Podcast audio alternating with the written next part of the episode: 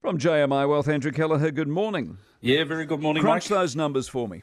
Here we go. Here we go. Lots of headlines about this, obviously. So uh, you know, none, none, of this is new news at this stage. But the employment numbers yesterday, the last big piece in that puzzle that sort of indicates what should happen with with monetary policy. And as you've talked about this morning, Mike, unequivocally strong everywhere you look at this data. But all you know, all of the indicators, all of the pointers over the last couple of months were giving us a pretty strong read on this. Um, activity surveys, business outlooks, they're all pointing towards this.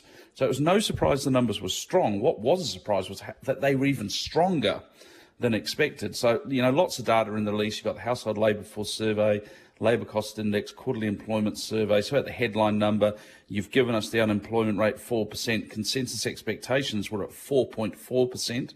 So previously, what, was it, 4.6, 4.7? So that's a precipitous fall.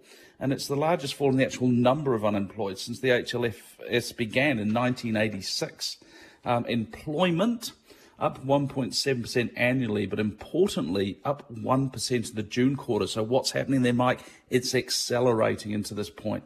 0.9% rise in the labour cost index, that's wages. That's the highest quarterly rise since 2008. So you get the picture now where everyone's getting a bit excited about this.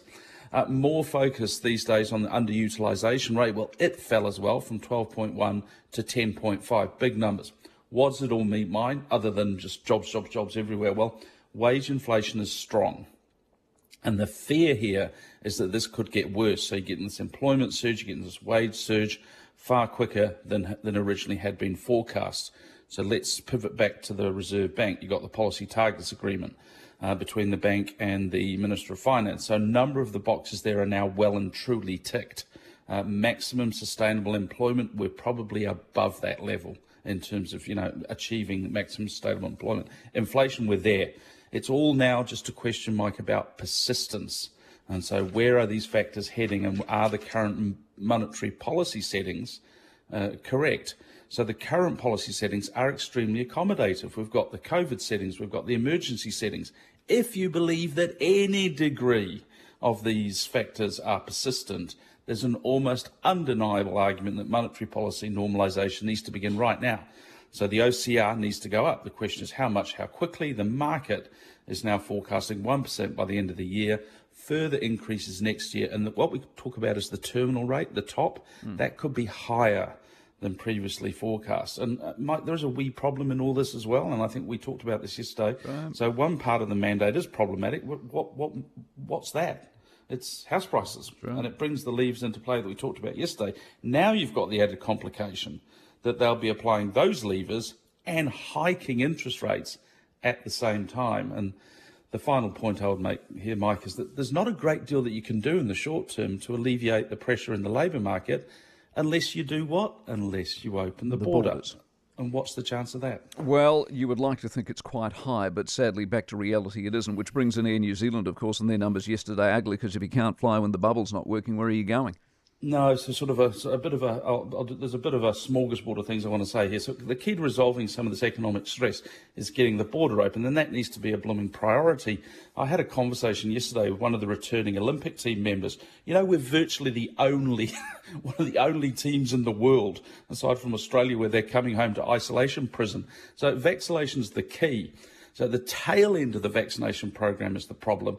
You need to get to the tail end as quickly as possible because that's when it slows down.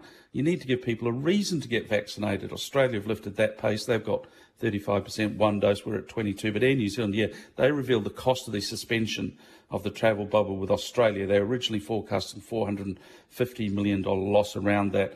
Well, that loss is, uh, that, that was the original estimate. You've got to add another 80 million bucks onto that now because of the loss of the travel bubble. So need to get that border open, Mike. Did right. What are the numbers? Uh, Dow Jones 34,847 down 268, about 0.7%. The S&P 500 4411 down 11, about a quarter percent loss, but the Nasdaq is up, uh, up 45 points, 14,806. FTSE 100 7123, that was up. The Nikkei lost uh, 58 points, 27584. Shanghai Composite up 29, 3477. The ASX 200 gained 29 as well, 7503. We had a boomer day yesterday, up 97 points on the NZX 50, closing at 12,797.76% gain.